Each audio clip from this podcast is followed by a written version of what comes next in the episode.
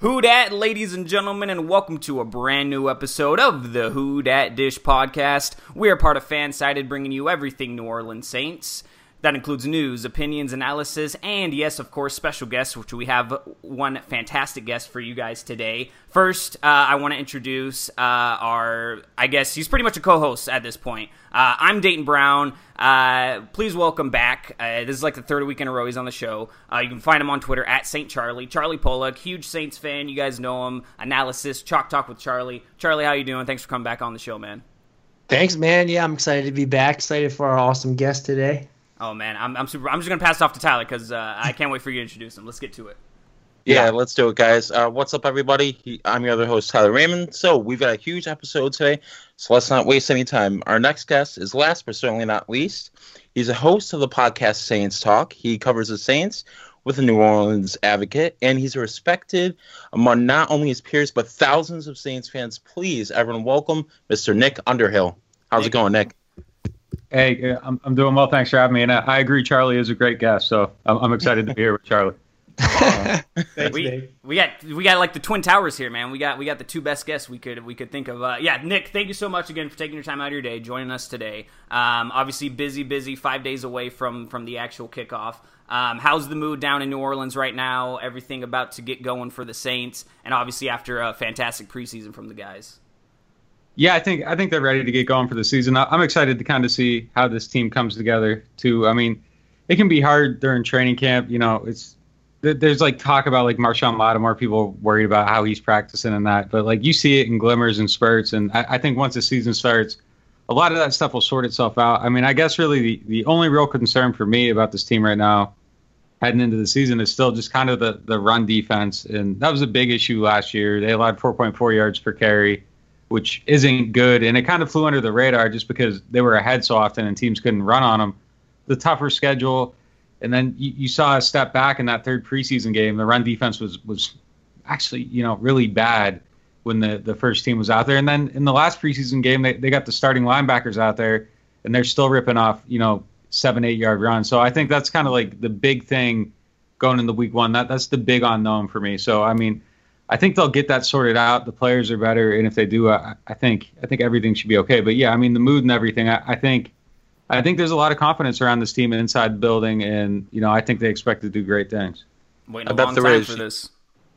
Yeah, yeah. I was just gonna agree with you guys there. I bet there is, you know. And uh, before we get into all the juice, you know, of all the Saints talk, we actually want to get uh, with you, Nick, just to talk about you for a little bit, if you mind that. So let's just kick off the questions there, Nick. Uh, I'll start off first. I just want to ask you what inspired you to get into the field? You know, journalism, sports writing, covering NFL teams.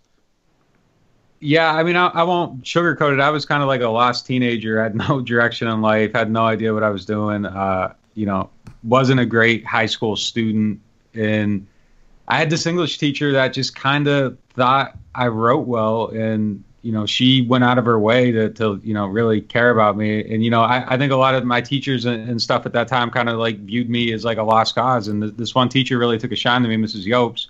And, uh, mm-hmm. you know, she set up a thing for me to, to write some freelance stories for the local newspaper. And I started doing that. And I, you know, it was just something kind of like natural for me. But, you know, even with that, it, it wasn't like, you know, oh, this is what I'm going to do with the rest of my life. It was just kind of like something that I was doing. And then, you know, after high school, I took a couple of years off. I, I was doing concrete work, and you know, you, it just got to a point where like that wasn't something that I wanted to do. Like I, I was looking at my uncles, and I was like, I can't do this for the rest of my life.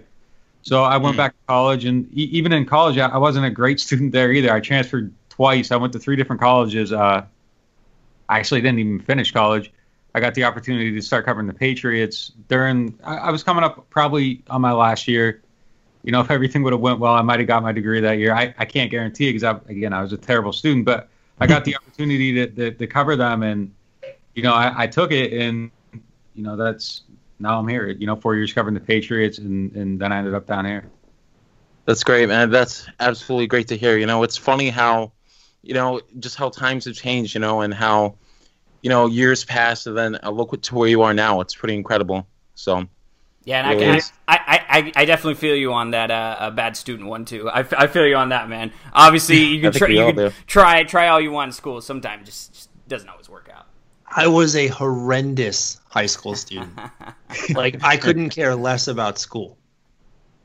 Yeah, it, it was terrible. I mean, you know, I kind of created my own luck though. Uh, like I, I saw a thing while I was going to college. I, I was like doing work for the local paper still, and it was like covering like like swim meets, cross country, Mhm. Just just really terrible stuff that nobody else wanted to do. I, I saw an ad for this paper in Massachusetts. They wanted somebody uh, to cover the Red Sox in spring training, and I called them up. I was like, "Hey, I'm going to be down there. I'd like to do this." And they said, "Yeah, you, you can do it." Well, like I wasn't going to be down there, so once they gave me the job, like I paid out of pocket to get a plane ticket. I paid for my hotel room. I lost like thousands of dollars on the deal, but for some reason, I like I was stupid enough to believe that if I did this and they saw my work, it might lead to something.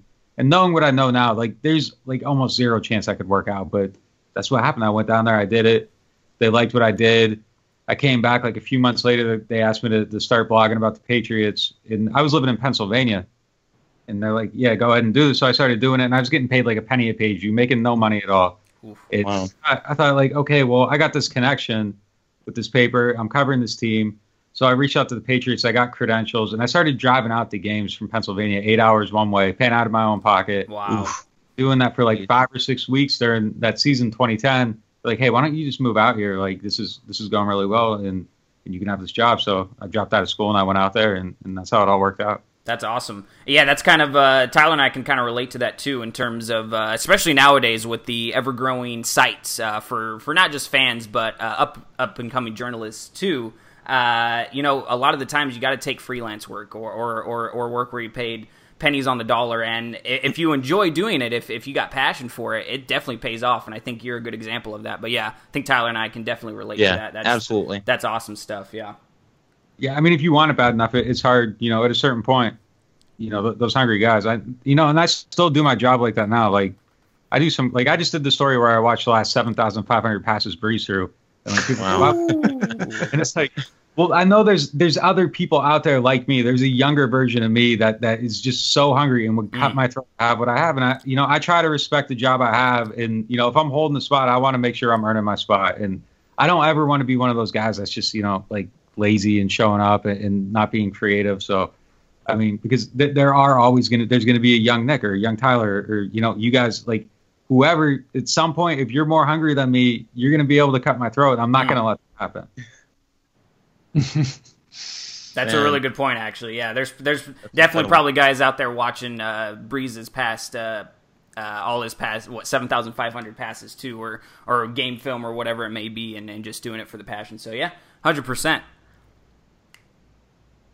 All right, and then next question, I'll, I'll actually have uh, you ask this next question, Charlie, since you came up with it. Great question. Yeah, well, I mean, you know, we know you came down from New England and covered the Patriots, and I'm sure you've gotten this this before since you've come down. But you know, I'm I mean, obviously I'm a Saints fan, but I'm someone who has a lot of respect for the Patriots in this dynasty that they've created, and I'd like to know what type of you know similarities do you see between the two organizations as far as how they're how they're managed and how they're ran um, between you know the Saints and the Patriots, and then how how like what are the biggest differences do you see? Like obviously Payton is a very different kind of coach than than Belichick. Belichick's a lot more reserved, and but Payton kind of is too, especially on the injury report side. But what are some of you know the the biggest similarities you see between the two organizations, and then obviously some of the big differences?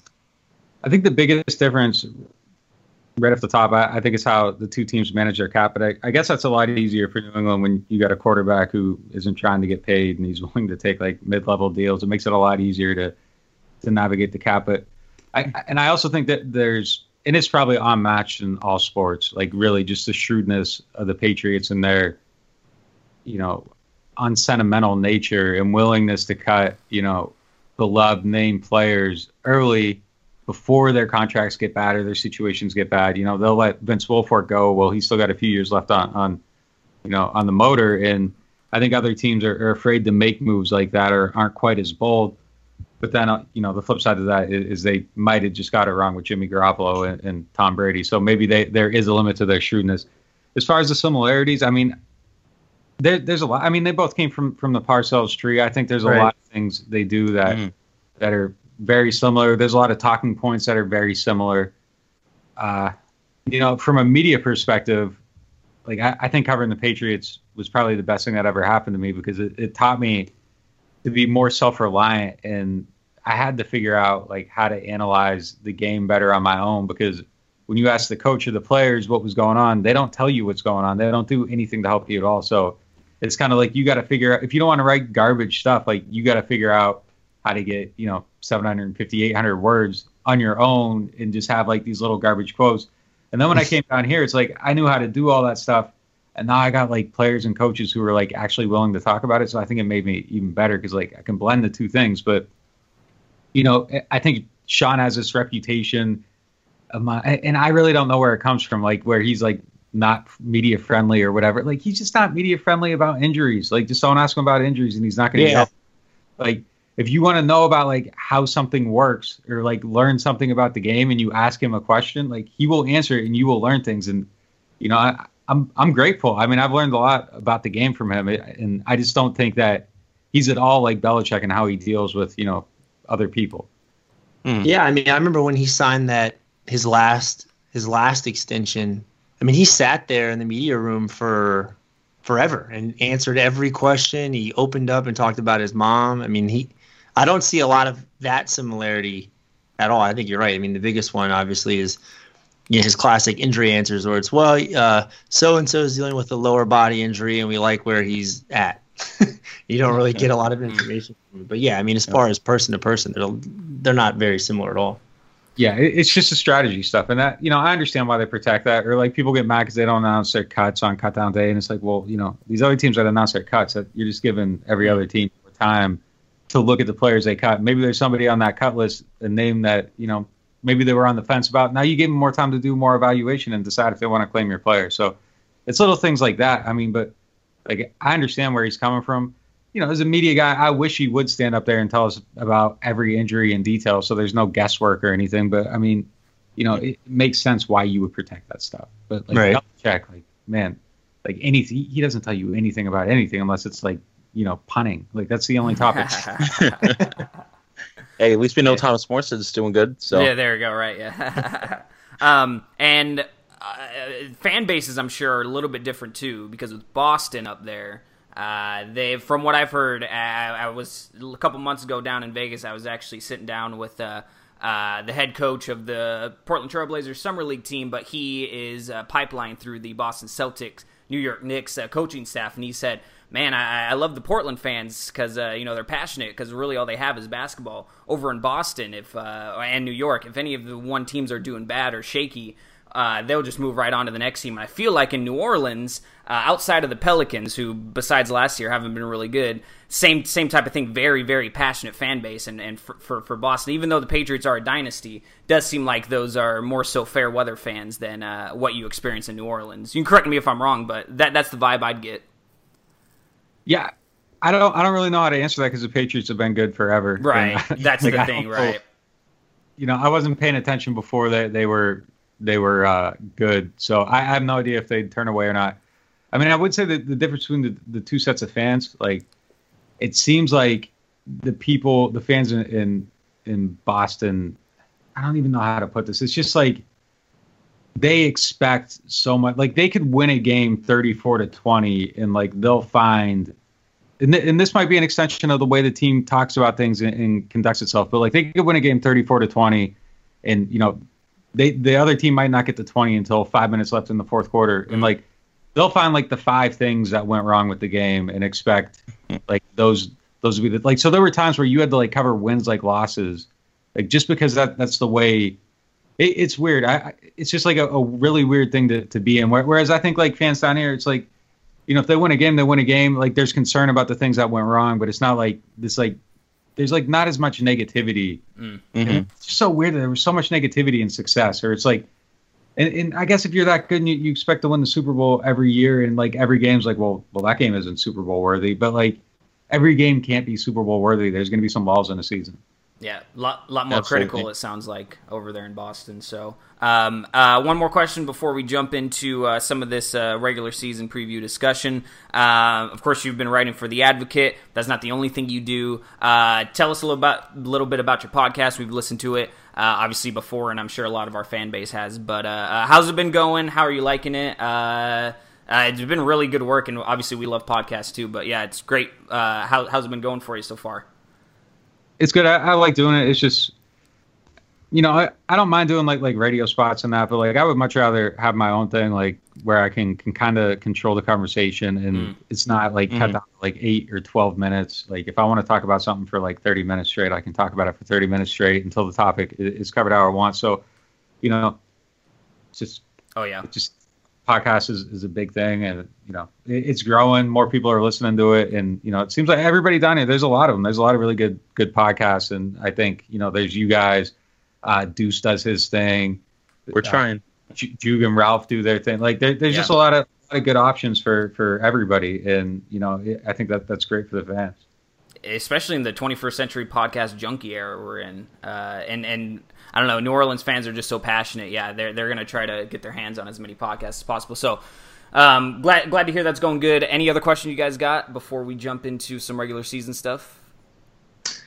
Uh, no, let's go. Cool, cool, Yeah, cool. let's do it. So, of course, after three straight years of seven and nine seasons, the Saints made a breakthrough in 2017. This Drew Brees-led team they brought the Saints to 11 and five record, and we were, of course, one play away from the NFC Championship game. We're not going to talk about that right now. Uh, the Saints look to build off that momentum into this season to not only get back to the playoffs. No, no, no, not just that. We're going to go beyond that. Uh, the expectations are to get Drew Brees another Super Bowl win, and the Teddy Bridgewater trade. If that was an indication of a win now move, I think a lot of the other moves we've seen, uh, a culmination of them, are pointing just to that.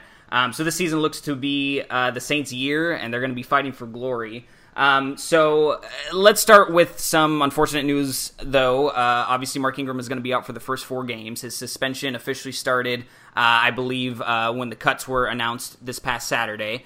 Um, so he's he's suspended for the first four games. Nick, um, h- how do you see that impacting the Saints? Uh, and and you know we we got Boston Scott. We just recently signed uh, Mike, and I I'm sorry I can't.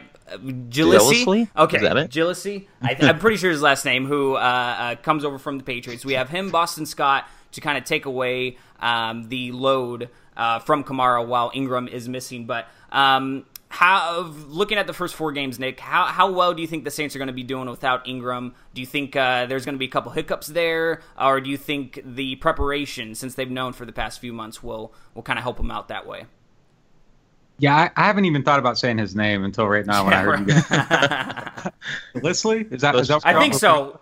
I will It's we'll roll with that. Gillislee. Gillislee. Yeah, roll with that. wasn't the uh, on that.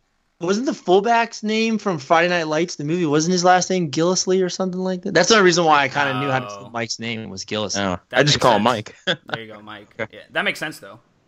It- yeah, I mean, it, it's it's interesting to me because Mike G has really never caught any passes. So, you know, I, I think over his four years in the league, he has like 16 catches. So I, you know, I, I don't know how they're going to get him involved there. Payton talked about, you know, he talked about that and said he's probably a first and second down short yardage back. But I think like to a certain extent, he's got to catch a few passes just so it isn't like a massive tell every time he comes on the field. Like there's got to be something there. So.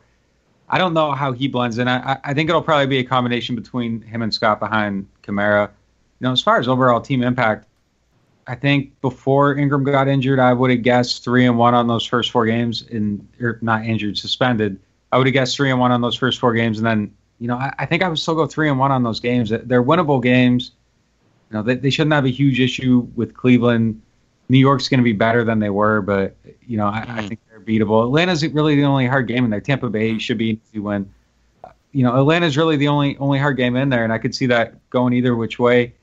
And I don't think it like blows up what they're trying to do. I mean, we saw last year when Kamara went out of that Atlanta game, he got knocked out. Like the whole offense fell apart and sputtered without him because like so much went through him. You know, I think Ingram has, you know, I- think he's a great fit. I, I think he, what makes him special is that he does everything really well. I don't know if there's like anything that, that he's, you know, elite at or anything like that, but he does everything really well. I think that's the problem here is that like they don't have that other guy that can do a little bit of everything. But, you know, taking him out, I think you can find a way to replace him and it, I think they'll be fine. Were, were you expecting Jonathan Williams to make the roster to pick up some of that slack, or, or was his cut kind of uh, not not so surprising to you? Because I, I I think as a fan base as a whole, uh, Who Dat Nation was taken aback by the uh, Jonathan Williams Yeah, uh, I was. cut. But um, you know, may, may, maybe after seeing the Mike G signing, uh, things kind of you know are a little bit more clear. But were you sh- initially shocked when that went down? Yeah, that was definitely the most surprising one to me. Uh, I don't know if it was so much because of the player. Like I only really saw like two really good runs during the preseason. I think in that second game in the hmm. first quarter when he was playing with the starters, he, he had two really good runs, broke some tackles. You know, after that, hmm. my line every time I was asked about the running backs was, well, like none of them are even you know as close to being as good as Mark Ingram because I, I didn't see it, but I, I thought it was, I thought like his issue was more about the you know the the other offensive lines. I thought maybe they weren't opening holes for him and. and and that's why he wasn't really having a ton of success. But then Boston Scott was like, you know, quietly stacking together some pretty good runs, averaging, you know, 4.8, I think, or close to 5 mm-hmm. yards carried in the preseason. So it was like, wow, are those other offensive lines like really that bad? But it, it really did feel like everything was was behind Jonathan Williams. But I think the league validated the Saints' decision here. Like he was he was out there on waivers, nobody claimed him. Somebody could have signed him to their 53, nobody signed him. Like they just, you know, they got him back on the practice squad and you know, I, I guess I guess in the way that he was used, and it just looked like he was the guy, but you know, I guess he wasn't the guy. So I mean, it was surprising, but on the other end, like when you start looking at it more in retrospect, it's kind of like the signs were there too. Right, right, yeah. Yeah. Um, definitely some surprises coming with the cuts though. But uh, going back to the Ingram stuff, Charlie Tyler three and one. Uh, I think uh, Nick hit it on the nose. Uh, three and one, or I, I, I could see the Saints going four and zero too. But that Falcons game will be tough. You guys in agreement there, or do you guys think the team might struggle a little bit more? Do you think we're underestimating how much they'll uh, miss Ingram during those four games, or, or are you guys in agreement pretty much? The only thing about not having Ingram, I mean, is what he does on the field, but it just seems like his I don't know his attitude and his his presence. Yeah, his yeah, like yeah. It, it just creates a I don't know creates dynamic. a dynamic on the offense yeah. where it's like when he busts one of those hard eight yard runs, it's like you know let's let's go. You know where yeah. you, it's so weird because it used to be like when Brees would scramble out and throw something down the field to Colston, like that would sort of ignite the dome or ignite the offense. But things have changed a little bit when you see Ingram running hard and wide receivers throwing crazy blocks downfield like that. I don't know. I think that's the thing that that we'll miss the most. And I mean, Kamara carries his own swagger to the offense that I think can carry it. But yeah, I mean, it's going to be a long season. I don't I don't want us to overdo Kamara, but three and one, I, I could see that. I mean, I don't. I don't want to be a pessimist, but I could see two and two. I, I'm kind of worried about the Giants, believe it or not. I mean, it's on the road. Good thing we get them before it gets too cold up there, but you know, um, yeah, yeah. Their, their, defense will be better. Will be better, but I'm not too worried about their pass rush. But the offense, I mean, that's that's gonna be a big task for our defense to, to deal with that. Yeah, that, yeah. got back the tight end, the wide receiver. It, it's a tough offense. They're going to be a lot better than they were last year. And just to add to that, like a lot of players call Ingram the heartbeat of the team. So mm. like you're not wrong in like what he means to them and and you know that presence he just has by being there. Yeah, when he's doing yeah. you know post game interviews with Deion Sanders, that brings a whole lot of swagger and uh, a lot of positivity to the locker room too. So yeah, that'll that'll be. What do you, what do you think of Tyler? It's funny, you know. Uh, I, I heard it somewhere, and when I heard it, you know, like when I was checking out the roster, I agreed completely. Sure, we're gonna miss Ingram, but I mean, it's not like we don't have anybody else that can maybe perhaps throw the ball and get us where we need to be. You know, and I think Drew Brees is just gonna pick up right where he left off last year, and I think, you know, I'm not going to say that we're going to pass 80% of the time, but I think if anything goes wrong for the Saints in those four games, I think we're going to have to just let Drew be Drew, you know, and really pick things up, you know. And I mean, we kept six receivers. You know, if that's any indication of anything, it's going to be, you know, Drew likes a lot of guys, and I think we're going to be passing a lot in the first four games. But yeah, agree. And I also like that we're opening up the season with a divisional game because that's one division game out of the way off the bat, and it's against, I mean, you know, the obvious worst team uh, in, in, the division. So uh, I do think that's going to be beneficial for us. And then we go off that one game and we use the momentum from that, or or whatever happens. Uh, uh it's going to be a good starting point for us, I think. So Bucks, I don't think could be a better, and without Jameis Winston too at starting quarterback, a little bit easier for us um, or or a little bit harder for us depending on how, is, yeah, how good Jameis say, Winston is. Right? Is it weird that I don't know? I don't know which guy I'd rather face. I mean, yeah, me too. Uh, Fitz can make things happen with his feet, but he makes boneheaded choices. But so does Winston. I, right. I don't know. both both of them are interception machines, so I, I, I think it'll benefit the Saints either way. Um, But uh, and we've also talked about this New Orleans Saints team strengths and weaknesses based off obviously the roster that we know now and what we saw in the preseason. I think we're all in agreement. And after listening to what Nick opened up, uh, we're definitely all in agreement that the biggest weakness for the team is is right uh, essentially the run defense specifically up the middle linebacker core there. Um, They're definitely not helping. eh, right, and uh, but but Nick, uh, I, so so my question to you is then is that the team's biggest weakness to you still that that run defense up the middle for the linebackers? Um, and but on the flip side, what do you think is the team's biggest strengths? Because obviously, good coaching staff. Uh, Hall of Fame quarterback, uh, one of the best running back duos, better one of the best secondaries in the league. Um, so if you, I, I mean, if you had to pick one your favorite strength from the team from as being an insider, let me know. And then I'm sure greatest weakness uh, to you is, is going to be that run defense. Yeah, their run defense is definitely the thing they got to prove out. I do think that they might have the players to fix it. Mm. Like Demario Davis is supposed to be good. Like he was really good at that last year. So like it feels like having like I don't know is playing on the weak side. Does that take away what he did? I don't I don't know how they figure it out, but it feels like the players are there. Like they just need to figure out how to get them to work it and get that communication going. And it seems like they should be able to fix it, but I don't I don't know if they will. Uh, you know, the other weakness I guess would be tight end, but Yeah. it's kind of like reaching a little bit. I think offensive line depth is something that I'm still a little bit concerned about. You know, if Bushrod had to play, like, would that be okay? Keith's Mhm. situation, I don't know, like, what his if he has an injury right now or or or not. I'm trying to figure that out, but like, it just losing Kelemete, I think it, it is kind of a you know a deal. It- Maybe Will Clapp, Cameron Tom, Mm. you know, LeRibeus, all those guys. Maybe they can fill in it and it's fine, but that's just something they need to prove. And tight end too. I just feel like behind Watson, like there, there's some things that still need to be proven there. Greatest strength defensively. I mean, I- I think it's the secondary. I, I think Marcus Williams is primed to have a, a Oh, yeah. huge this year. Uh, Mhm. you know, the running backs and you know Drew Brees is there. If the wide receivers stop doing the things that you know drive Sean Payton nuts with the little detail, there's a lot more talent there than there has been in a while. You know, I I just think the roster as a whole that there's everything's there. It's just they gotta they gotta put it to use and execute.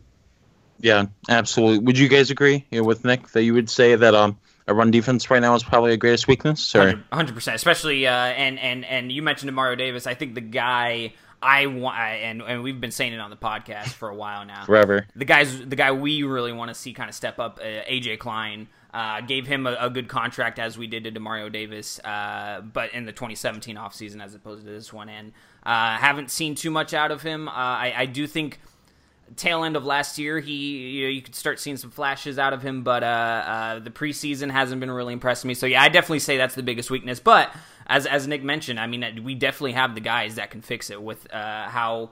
Uh, and it starts defensive tackle, right? I really like Sheldon Rankins. I like David Onyemata, and then behind them with Taylor Stallworth and how he's been able to step Yeah. up in the preseason. Um, it, it, I think we definitely have the pieces there, but uh, I got I got to see it in action first. So Yeah, Yeah. it's like, is it a scheme thing that's going? Maybe it's because the preseason's so vanilla, and we're not Mhm.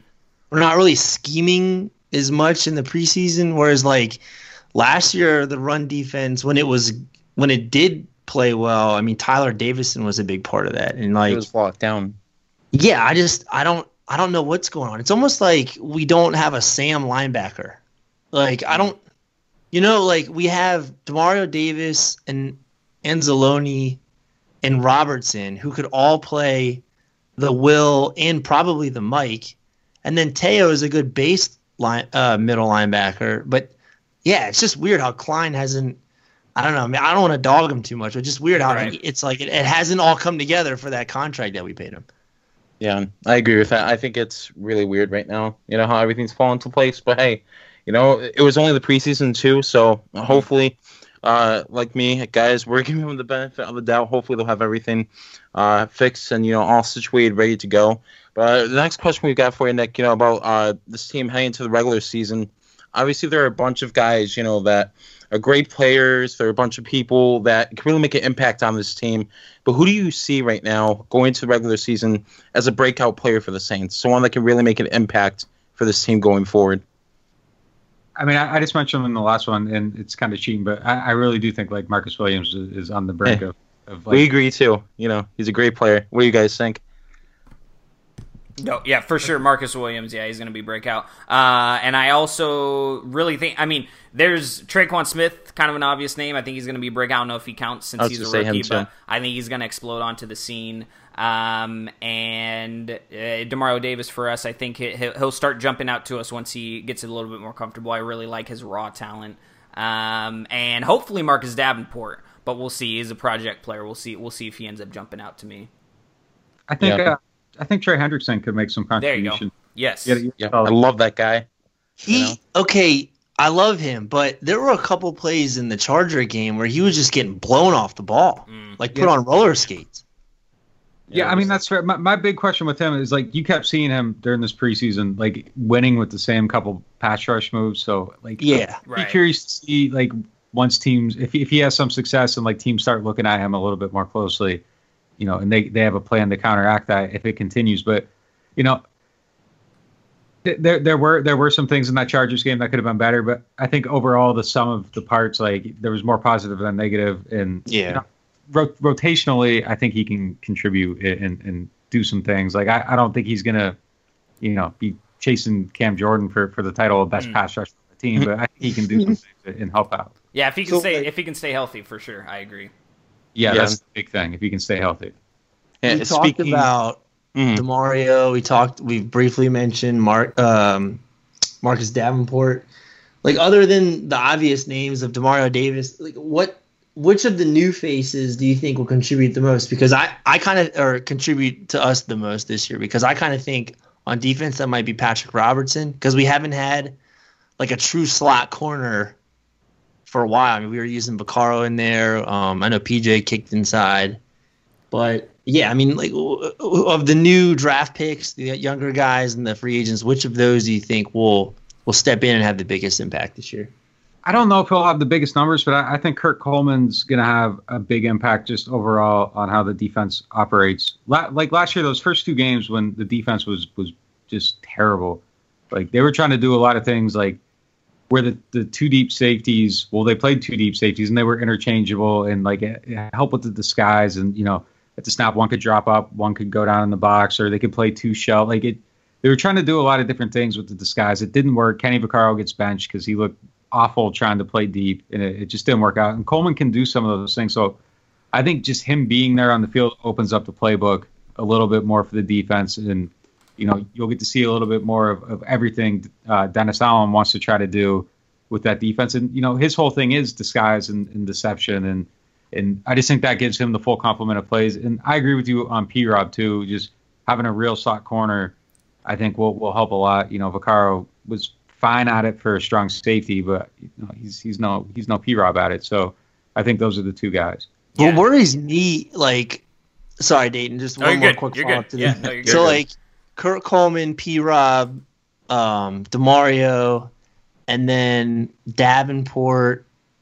Um, like, what kind of worries me is the amount of new faces we have on the defense. Like, obviously they're talent wise, they're upgrades, but like I kind of sense, maybe I'm completely wrong, a little bit of an early learning curve with the defense. And I guess, ho- you know, good thing we open up against the Bucks and the Browns, although the Browns look to be a lot more talented than in the past. Like, but do you see a little bit of a learning curve issue in the beginning of the season? Maybe not as drastic that we saw last year, but do you do you kind of see some of that just because because of the new guys building the chemistry and getting the system down?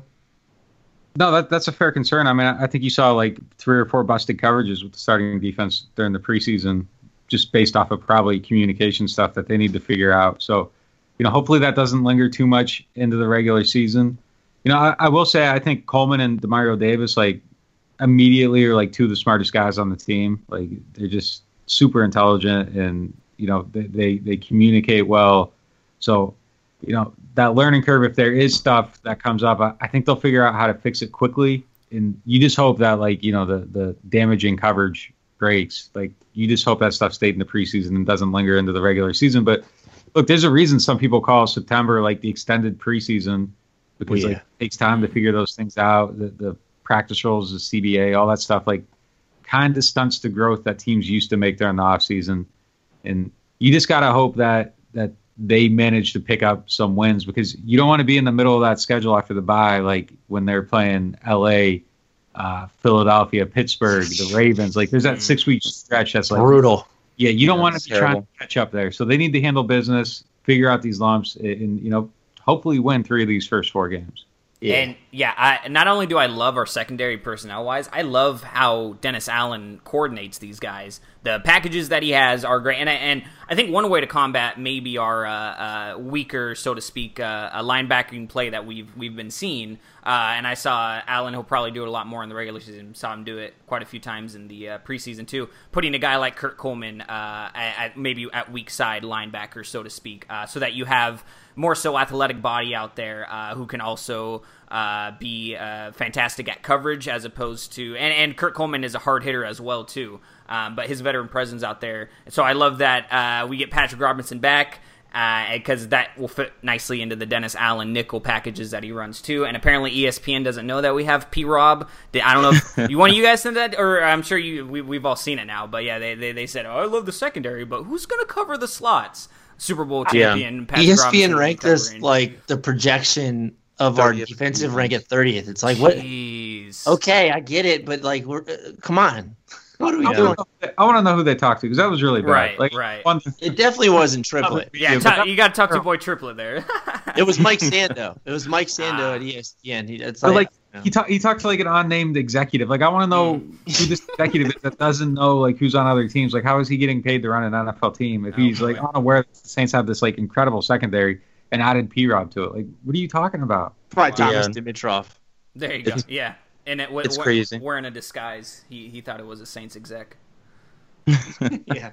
But um, it's funny we mentioned P. Rob, you know, being this flat corner. But uh, really quick, I wanted to mention, you know, it's funny we mentioned that on the defensive side of the ball. But what about the slot receiver? You know, talking about somebody, Mm. you know, uh, sure when we had Willie Snead, somebody in the slot that you know was consistent enough until you know things went for the worst. But now we've got Cameron Meredith and Austin Carr who can be used as slots. So I thought that'd be something cool. You know, a couple new fresh, uh, a couple new faces. You know, Austin Carr, somebody Yeah. that could possibly get snaps on the regular season. Cameron Meredith, somebody new that could be um, you know, uh, getting snaps for the Saints, really making uh, an impact that way. Yeah, I'm But, glad. um, I'm I'm glad Carr and Tommy Lee Lewis made the team because I Yeah, was me thinking too. We, we were talking about it. I was thinking only one of those guys, if if one of them was going to make it, would be Lewis. So I'm glad to see Carr make the team too. Yeah, bolsters the the slot receiver position, which I think is uh, uh, a fairly important part in the Saints' offense too. Yeah, Yeah. I, I'll say Tommy Lee, him making the team was, was the biggest surprise to me. I, I just assumed that Brandon Tate was going to make it and Tommy Lee wouldn't. So the, maybe Tate getting cut was the biggest surprise to me. Going back to that previous question, Right. those those two slot guys though, it's interesting because like they're different prototypes. Like Austin Carr is more like the Willie Snead type, and Cam Yeah. Meredith's probably more like the Marques Colston type. So it kind of gives them like two different body type, athletic, you know, athletes out of that position. And you know, the big thing for Meredith, he just he just needs to keep getting up to speed. I think you know that that that slot position. So much of it is chemistry and timing, and and that's where the receivers make adjustments. Like I don't think there, there's a whole lot of like adjustments being made on the outside. Like you might turn like a an out route into a corner route depending on how they're playing you, like a little thing like that. But like in the slot, there's times where you know depending on how the coverage is. You know, Marques Colston would start running a crossing route, see where a linebacker's sitting, and turn it into a post. And like Brees would be looking for him to do that. So they got to have that type of that type of chemistry. So that's another thing that might, you know, going into the the, the extended preseason, so to speak, that might take a little time to, to get up to speed. Just you know, not just learning the playbook, learning to see the field through Brees's eyes and making those adjustments. And that might give Carr, you know, Carr's been here for for a year. I know it's just mostly in practice, but you know that that is something that that I think is a little bit of an advantage to him, just because he has a, a year in the system, seeing tape, seeing how guys adjusted, and doing different things. And you know, Brees talked about that after the LA game, just you know the chemistry and how much that helps. But you know, once Meredith gets that all down, you know, he, he's probably going to be really good in this offense, or theoretically should be really good in this offense. Yeah, absolutely. You know, it's funny. We've talked a little bit about the few uh, few games. You know, uh, you said earlier you think uh, we could go three and one, which obviously is uh, pretty hopeful. Hopefully, we can continue that momentum going. But uh, Nick, when you look at the schedule, though, uh, how do you see everything turn out for the Saints? You know, uh, who do you see right now as our biggest challenges, and then at the same time, uh, I wouldn't say our gimme wins, but our easiest foes uh, coming up? Uh, you know, I, I think I would probably predict it at 11 and 5. Mm-hmm. Um, you know, the easiest games probably, probably, uh, you know, I, th- I think it starts out Tampa Bay should be beatable, especially week one with Fitzpatrick. But like you guys, I, I don't know how much of a difference that makes. Uh, you know, I think Cleveland is going to be a better team, but playing them early should be it should be a winnable game there. Uh, you know, they should be able to beat New York. You know, the toughest teams, I, I think, probably the Rams. You know, if everything comes together, that on paper they they're the most talented team in the NFC probably, but we've seen these teams go out and just overload on free agents and acquiring guys through trades, and then it doesn't come together and it doesn't work Mhm. out. They have a ton to prove. You know, I don't know if Philadelphia is going to be as good as they were a year ago, but but they're they're a tough opponent. You know, uh, Vikings. the Vikings obviously, Yeah, they're gonna be tough.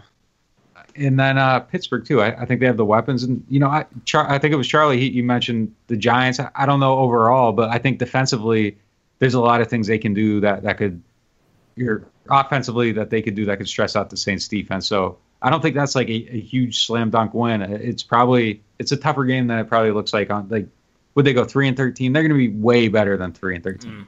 Yeah, I mean, just having Odell on the field, it completely And changes Saquon. how how you defend that, and then adding in Barkley, who can do everything. You know, it's I don't know that for some reason that game is just sticking off the schedule at me or for me uh, early in the season. Yeah.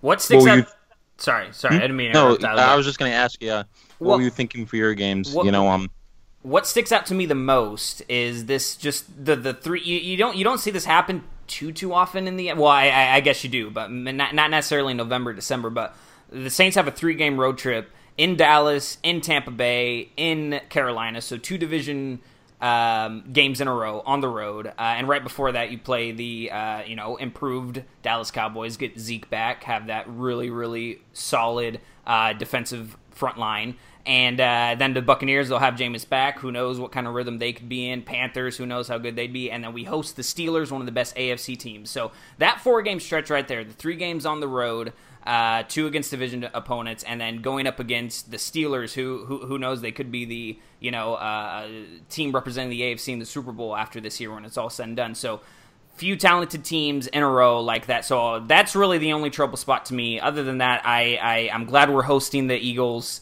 Um, I think the Bengals are, are actually probably going to be the biggest blowout game for us. Um, I know they have AJ Green, Andy Dalton, John Ross, fairly talented offense, um, but I, I, think that they're they're flukes, especially in that AFC North division. I think that'll be the biggest blowout game for us. Will be the easiest. Uh, but yeah, the Rams tough. Vikings get them back to back. I think the Ravens are going to be better. Um, and so other than that though yeah i think 11 and 5 12 and 4 we could definitely go um, i think that we'll win five of our six division games the only game i see us losing divisionally is uh, in atlanta week four uh, which is why I think we'll go three and one. Other than that, I think that we can definitely sweep the rest of the di- of the division games, especially after we handled a business against Carolina last year, uh, and obviously Tampa Bay is so unpredictable year in and year out, and doesn't look too good for them this year. Um, so yeah, 11 and 5, 12 and four, I think we'll do good in the division. But uh, what are you thinking, Tyler? I'm pretty sure you're you're probably on the same boat I am because we, we talk about this stuff all the time. But Yeah, I'm, I'm thinking 11 and 5 too. I just wanted to uh, mention real quick that I'm hoping, praying, praying, praying very hard that the Saints end up uh, soundly defeating the Redskins uh, week Ah. five because I'll be in New Orleans that first week in October. But um, other than that, though, you know, I, I always like to mention it, but the Saints play very good teams most of the time pretty well. So I'm hoping we do well this year and we really kick butt. But uh, what were you thinking, Charlie, though?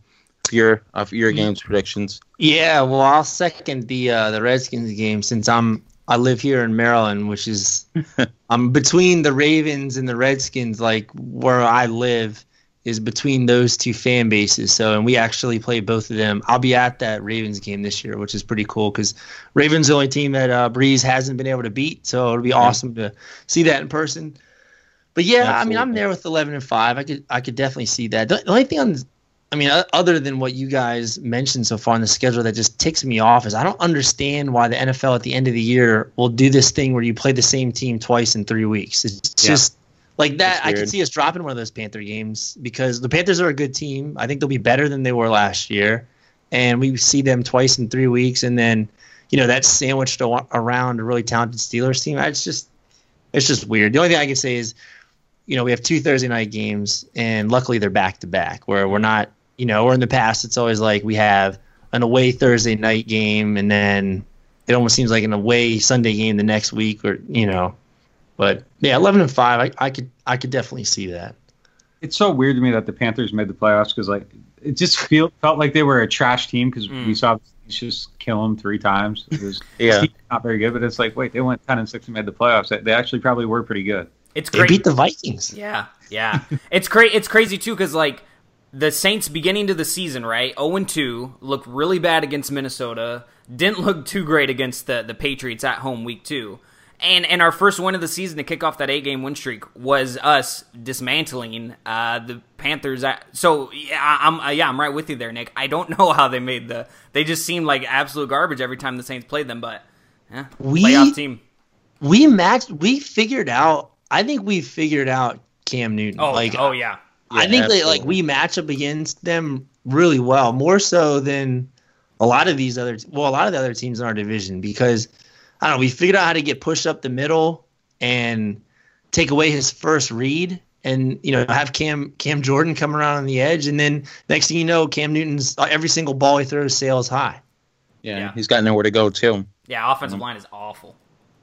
Yeah, absolutely. Um, I guess last question, unless you guys have anything else, but I, I think the last question we got for this uh, season preview here, Nick, if you had to say, I mean, you don't have to give us an exact like you know uh, game they'll go to and they'll end up finishing, but uh, you think the Saints will finish eleven and five? We're in agreement with you there.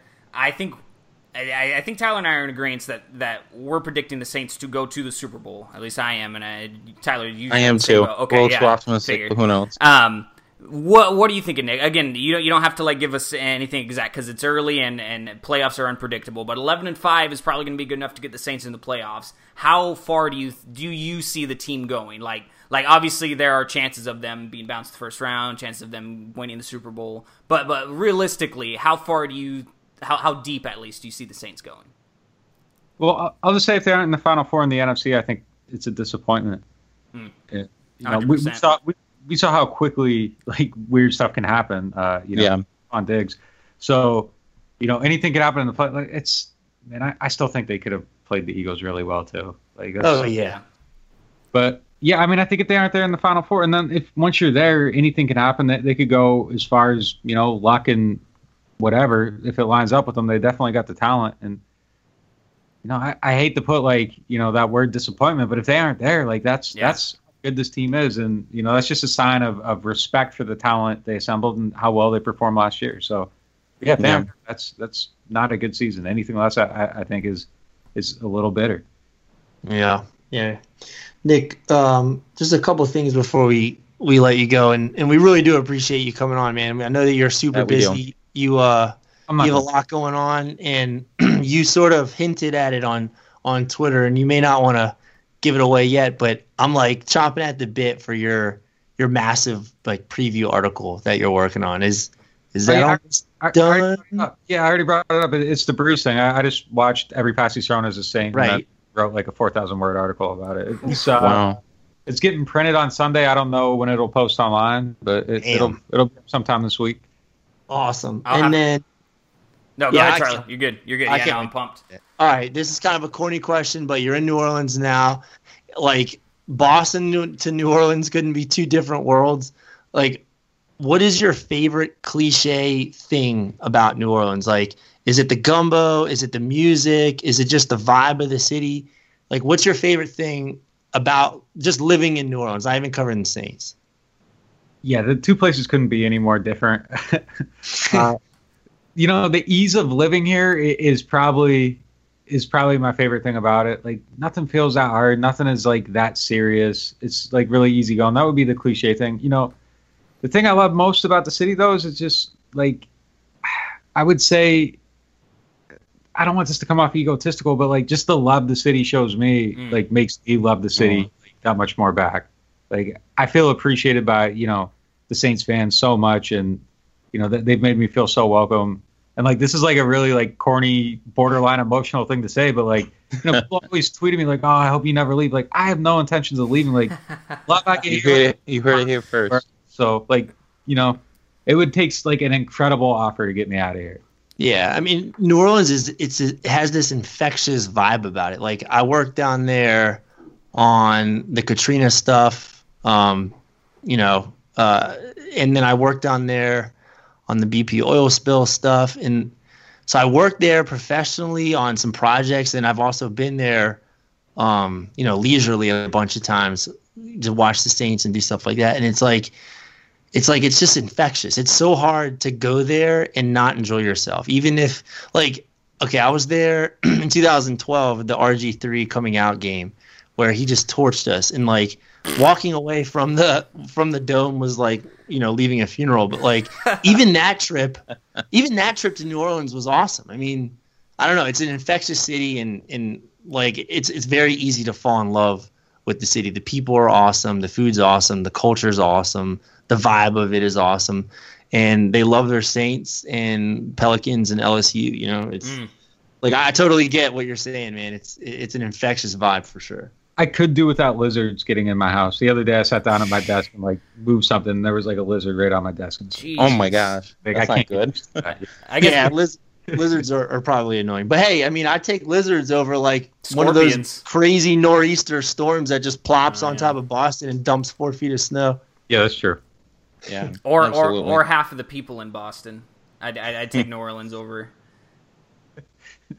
yeah. No, no comment. I love you, Boston. I'm just playing. I'm just playing. It's Boston.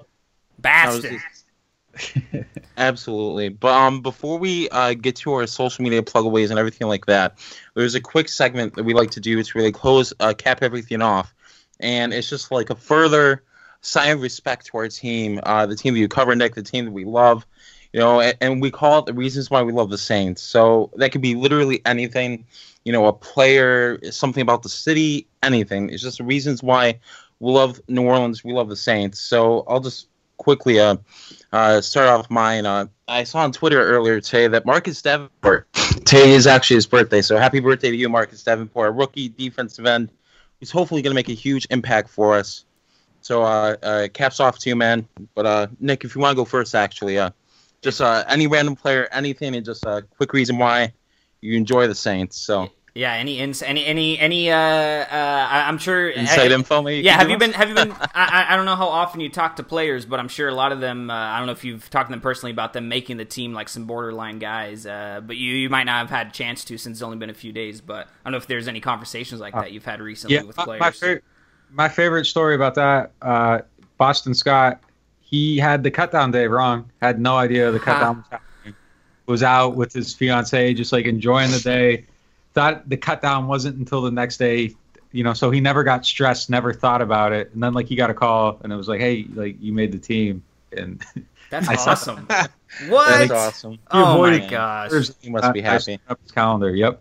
Wow. Could you imagine? Oh my gosh, I'd be. Oh man, that that's awesome. That's a lot better than like thinking it's uh you know like if he thought it was Friday, doesn't get a call Friday, Saturday rolls around, he's like, oh man, I didn't make the team. That's awesome. I Well didn't know earned, that. though, man. Oh, absolutely, yeah. And uh, uh, from your tweet, Nick, too, it sounds like Boston Scott will be doing uh, kick and a little bit of punt return duties for the Saints heading into the season. Sounds like Yeah, that, that's the impression he has. Yeah, for sure. I like it. I like it. Sounds awesome. Anything what about you you got, guys, Charlie? And Charlie? Yeah, go ahead, Charlie. Um, I know I, I'm coming up with something on the spot too. I'm trying to find anything. It's been a boring day on Twitter for uh, for for what Saints players have been saying. Well, okay. Here's one thing. Like, uh, in people who are listening to this, they're gonna they're gonna probably be taken aback, but I know they're gonna agree. Louisiana sports fans are so petty, and I hmm. absolutely love that. Like, we'll never give up the 28 to three stuff. Like, we No. were going off on Miami with the turnover chain thing this weekend. That was great, and honestly, that's part of the reason why I love Louisiana sports so much is because like we take pettiness to a level unknown to other other sports fans in the country, and I'm I'm totally here for it. Yeah. Yeah, Speaking pretty of, dope. Yeah, speaking of which, uh, I wanted to mention uh, ties into this is the reason why I love the Saints. Uh, the it ties into what you were just saying, uh, Charlie, about the uh, I guess not not so much petty, but the passion of the uh, Louisiana sports fans. Even Marshon Lattimore, obviously Ohio State guy, uh, there was a little bit of a scruffle during the Miami LSU game, uh, and he tweeted. Uh, uh, I'm gonna find the tweet real quick, but um, uh, Marshon Lattimore tweeting his support uh, of LSU, even though he's a you know uh, uh, Ohio State, State guy. Uh, you Wait, know, he's j- from he's from the JV team of New of the Saints. uh, That's why. Ah, So he's he's got the he's got you know other than being in in Louisiana, you know Ohio State's the JV team of the Saints. There you go. Yeah, exactly. Yeah, and and and That's awesome. yeah, but that that's why I, I I do love that the fact that he's uh, you know tweeting out his support of uh, Louisiana sports, even though yeah the JV team, the the, the Ohio State, the New Orleans State University. Uh, but anyway, uh, I think that's all the time we have for today. Fantastic episode, Nick. First off, again, thank you so much for coming on. If you want to plug away your social media, I know most people know where to find you, but uh, plug away uh, anything you got going on for the people. Uh, let them know uh, what you got going on. Yeah, just uh, keep an eye out for everything on the Advocate. All the season preview stuff should be up this week, and uh, I'm on Twitter at Nick underscore Underhill. And he's verified too, guys. I th- yeah, I th- I'm, I'm Nick. Yeah, Nick. Nick is the first verified uh, Twitter account we've had on the show. That's that's that's a big step in the right direction for us. Uh, I don't know how Charlie is verified on Twitter. You guys can follow him at Saint geez. Charlie. Uh, uh, regular season going to be kicking off, and uh, obviously you guys know about Charlie's uh, passionate tweets during during games. So I'm looking forward to that. That's one of my favorite parts of the season. Um, year number two, Charlie. I felt like I've known you for like five years, man, but we just recently know, met like same. about a year ago this time. That's crazy. Yeah, yeah. Actually, it was right. It was right after the London game when Mm-hmm. me and my wife went to went to Europe and went to London and watched the Saints beat the snot out of the uh, the Dolphins. It was right. It was like right after that game. So it's even less than a year. That's crazy to me. That's Yeah. absolutely wild. That is. All right, Tyler. Let's let's do the Yeah. sign off. Famous sign off. All right. Well, thanks so much, Nick, again for uh, coming on. Thanks for Charlie for again for coming on. You guys are awesome. We had a great tandem tonight, you know. And uh, so, as for our social media, though, guys on Twitter, make sure to check us out. Our official Who Dat Dish podcast Twitter account at the WDD podcast. Make sure to check out Dayton Brown, the other great guy, the co-host of the other side of the mic at Dayton underscore Brown underscore. Make sure to check myself out at Raymond Tyler M. Make sure to check out Who Dat Dish on Facebook. They're posting all of our great articles and all of our great podcast episodes on there, so check that out. As far as our podcast episodes, where to find us, you can check them out on Spreaker.com and on iTunes. Just search the Who Dat Dish podcast. You'll find us there. So Thanks again to Nick and Tyler for coming on the show. Tune in Friday. We will be having a preview episode with somebody from the Pewter Plank to help us preview the Saints Bucks Week One matchup of the 2018 season. Uh, and of course, as I mentioned last episode, uh, every week for the regular season, we'll be having at least two episodes pumping out for you guys a preview episode, a review episode. If any other news pops up, we'll be sure to hop on for an extra podcast episode just for you guys. So be sure to scri- subscribe to us on iTunes, follow us on Twitter to stay up to date with everything. Uh, thanks again for tuning in. We'll talk to you guys soon. And as always, who dat? Who Dat?